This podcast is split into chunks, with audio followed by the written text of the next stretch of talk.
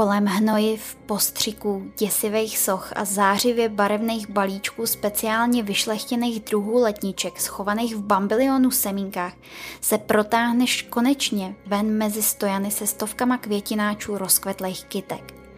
Každá na tebe číhá v deseti různých kultivarech a tebe zachvátí pocit, že všechny musíš mít – Začneš s košíkem brázdit uličky, občas něco vezmeš do ruky, ale co z toho všeho vzít? Co by se ti hodilo do... Vlastně do ničeho, protože jsi zas přijela do zahradnictví bez seznamu, co chceš koupit. Chtěla jsi udělat radost, však já to znám, neboj. Ale čím? Ty barvy a ty květy a tamhle to vypadá jak z nějakého sci-fi filmu. Sice vůbec nevíš, co to je a kam to dáš, ale tohle to, to se ještě neviděla. Má to obrovský plný květ, který mění barvy podle toho, jak se po obloze honějí mraky a květ jak dětskou hlavu. No to musíš mít.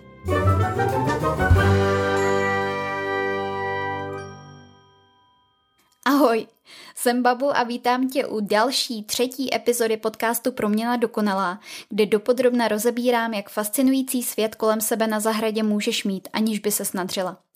Dneska zabrousím do tématu, o kterým se moc nemluví. Přece když se osazuje zahrada, tak je nejdůležitější barva, forma a kombinace kytek. S tímhle tvrzením ale já tak úplně nesouhlasím. Jasně, líbí a nelíbí, to je důležitý kritérium, ale není kytka jako kytka. A tak výběr kytek pokládám za základ hmyzumilných zahrad. Příroda to původně měla chytře vymyšlený. Miliony let uspůsobovala rostliny všem možným druhům hmyzu, ať už tvarem nebo barvou. A tak sama přizpůsobila a rozšířila rostliny, které se na daném území sami úspěšně množí a prosperují. Takové rostliny dokázaly přežít i dobu ledovou a až moderní člověk je dost rasí. Těmhle člověkem nešlechtěným rostlinám z daného území říkáme původní nebo domácí druhy rostlin. Poskytují místním zvířatům potravu a mnoho druhů hmyzu je na nich vyloženě životně závislých. Umře kytka, umře zvíře, protože se nebude mít na čem krmit. A naopak.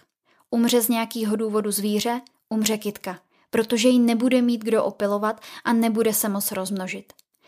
Proto je zachování původních druhů rostlin, ale i zvířat tak hrozně důležitý. Pak se k nám vlivem klimatických změn a člověčí nenažranosti dostalo i hodně nepůvodních exotických druhů rostlin. I mnoho z nich vyrábí žrádlo pro naši původní druhy hmyzu nebo ptáky, ale ne všechny se vedou tak dobře a uspokojí třeba jen celosvětově rozšířený druhy, jako je včela medonosná, který je skoro úplně jedno, co baští. Ale o nějakých zácnějších druzích hmyzu nebo ptáků nemůže být vůbec řeč. Samozřejmě, že studovat, který druh hmyzu baští kterou kytku nebo nektar a pil je blbost. Proto je v trvalkový výsadbě vždycky lepší namíchat různý druhy kytek a pozorovat. O čem chci ale dneska hlavně mluvit je šlechtění těchto přírodou vytuněných původních druhů. Když se podíváš na Pinterest nebo Instagram, Odfiltruješ ty moderní výsadby do kůry a textilie a trochu zapátráš po přírodě blízkých trvalkových záhonech, zjistíš, že některý možná tak trochu loukoidně vypadají, ale s přírodou to nemá vůbec nic společného. Jsou se skládaný z vyšlechtěných kultivarů stromů, keřů a kytek, který jsou na oko hezký, ale často naprosto zbytečný. Nebudeme tady zabředávat úplně do hlubin šlechtění, proto tady nejsme takže historii jen tak líznem, ať máš potuchy, o jaký době se tady bavíme. Šlechtění rostlin sahá totiž do historie hodně daleko, skoro až do té doby, kdy se začaly rostliny cíleně pěstovat. Z historického hlediska se jednalo spíš o náhodu než nějaký cílený křížení. Mluvíme o době kamenný, tak co bychom po tehdejším člověku chtěli, že jo? To je ta doba, kdy ještě házel šutry na mamuta. Šlechtění se v tu dobu dělo samo, On k tomu přišel v podstatě jak slepej k pazourku, jen si všimnul, že je některá rostlina lepší než ta jiná, třeba chuťově nebo dobou, kdy plodí, i když na oko vypadají dost podobně. Takže o nějakým cíleným pěstování nový, lepší odrůdy, která má něco navíc, ještě nemohla být vůbec řeč.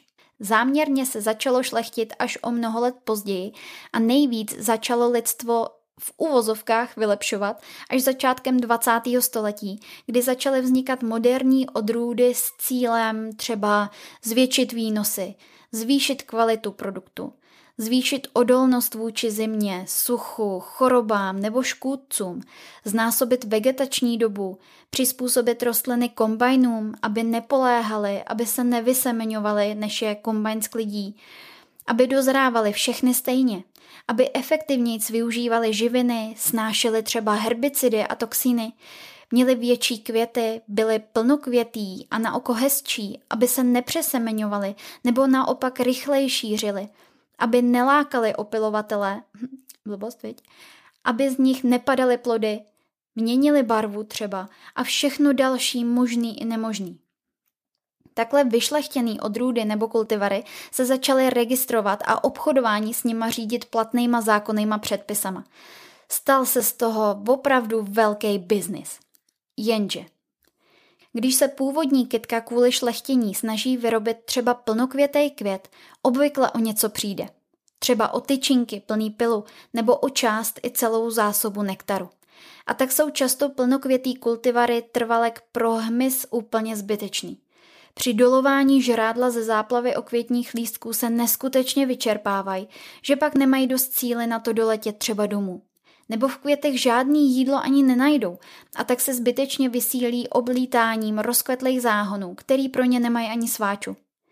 Ještě, že nejsou úplně pitomí a dávají si to mezi sebou vědět, co ostatním bude chutnat a co třeba ne na kterým květu už někdo byl a všechno vyžral a kde dlouho třeba nikdo nebyl a rostlina stačila vyrobit žrádlo nový.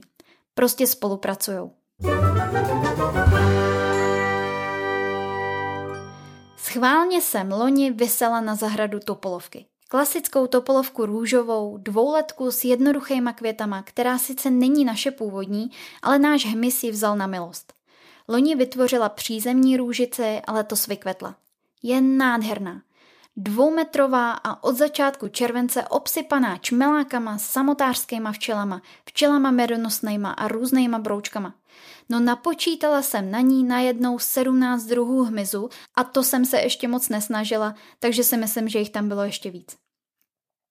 Hned vedle topolovky růžový jsem vysela její plnokvětej kultivar. Kdybyste ho viděli, to byste se rozbrečeli. Je úplně zoufalý. Oba druhy napadla jakási houbová choroba, Moc jsem to neřešila, test je test, nechala se mi bejt. Zatímco ta s jednoduchýma květama to ustála docela dobře, trochu opelichala, ale zvládla to a teď vypadá, jako by jí nic nebylo. Plnokvětá forma je soubor holejch klacků s květama. A co hmyz? Ve stejný čas jsem koukla i na tu plnokvětou.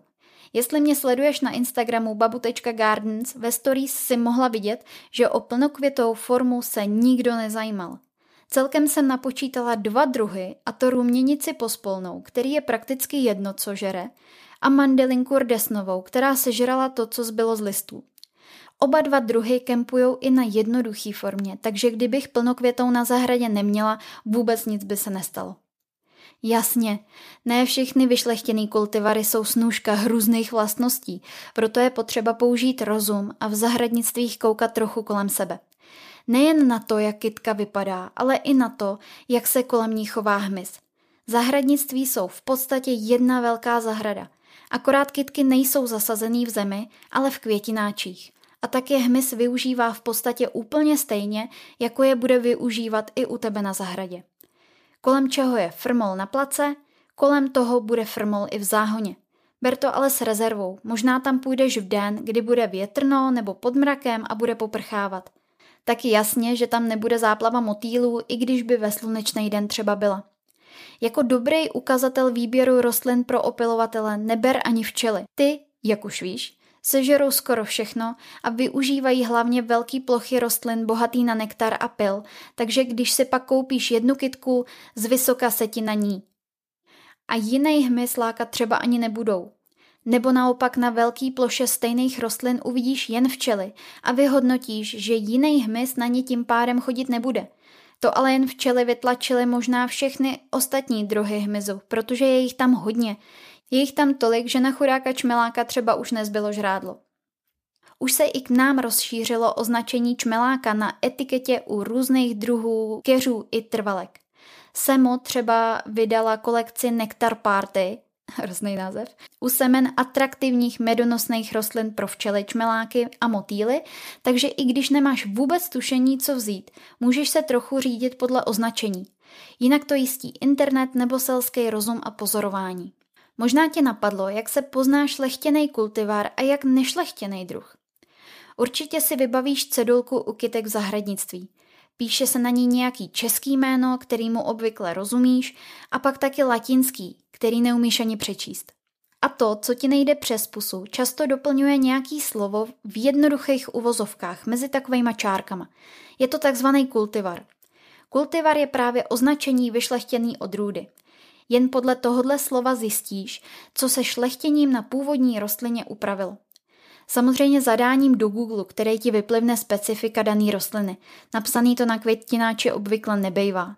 Například babský ucho, Salvia officinalis, v jednoduchých uvozovkách purpurascens. To je jak Dexem pošumpoplex. To je vyšlechtěná forma, teda ne Dexem pošumpoplex, ale Salvia officinalis v jednoduchých uvozovkách purpurascens je vyšlechtěná forma šalvěje lékařské s fialovými listama. Tohle šlechtění se pravděpodobně nedotklo květů, takže bude přitahovat opilovatele stejně jako původní šalvěje lékařská. Ale těžko říct, takže pozorovat, pozorovat, pozorovat. Předpokládám, že na blind chodíš do zahradnictví akorát pro kytky a ty tam stojí často jen v době květení, takže cedulky ani nestuduješ a koukáš po vzhledu. Tam sleduj hlavně květy a frmol okolo.